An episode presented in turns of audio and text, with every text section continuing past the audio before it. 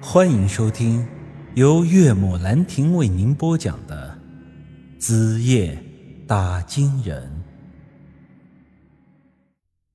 再后来，阿修罗觉得时机成熟了，便选择在北扎草原这个偏僻的地方设立祭坛，然后派人入侵了这里，杀了很多的当地人，占领了他们的地盘。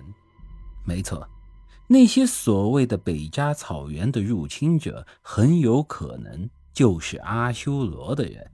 他们砍掉那三百个当地战士的脑袋，其实也都是为了补充祭品。阿修罗命令法师修建祭坛，明面上是为了震慑当地的老百姓，但实际上还是为了。完成他的野心。后来祭坛建成，连同那几千颗铜头一块被埋在了地下。阿修罗本身也应该是以一种特殊的方式沉睡了过去，等待这献祭结束之后，他便可以重获新生，成为真正的邪神。按照他的设想，这个祭坛本来是个自动运行的系统，即上层那些被奴化完成的铜头傀儡，会在此后的百年时间里依次的进到下层完成献祭。但这系统却在建成之后不久，因为外力的干涉停止了运行，而这个外力。指的应该就是南方的某位打金人，他进入到地下祭坛内部，用强大的打金人符咒封锁了黑石上的入口，导致上层的铜头傀儡无法进到下层，献祭仪式便一直拖到了今天都没完成。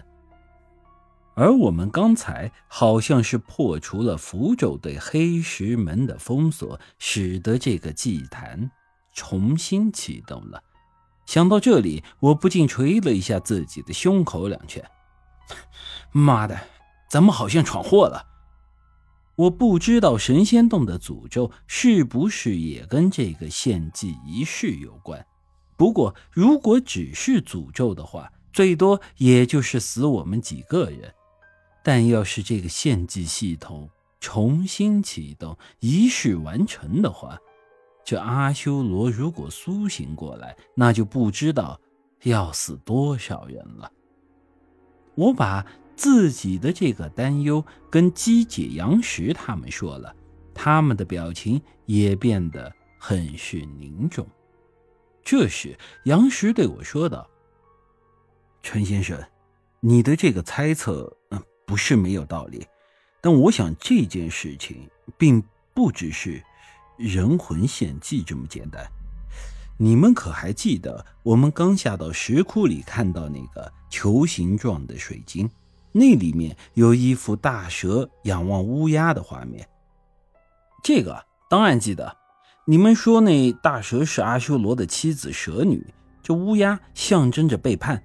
我还开玩笑说那是阿修罗的老婆给他戴了绿帽子呢。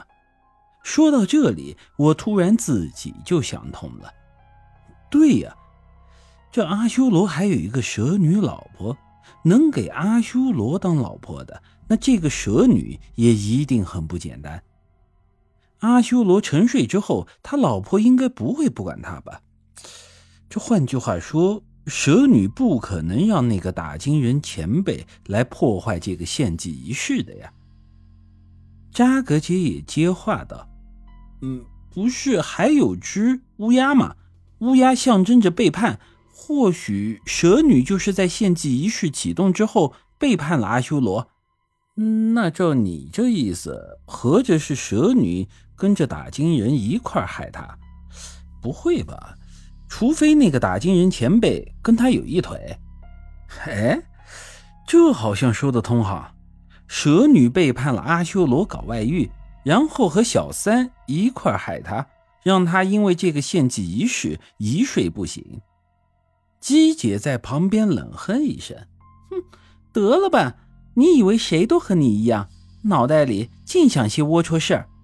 阿修罗是什么人物？这个献祭仪式要是完成了，那他就是神。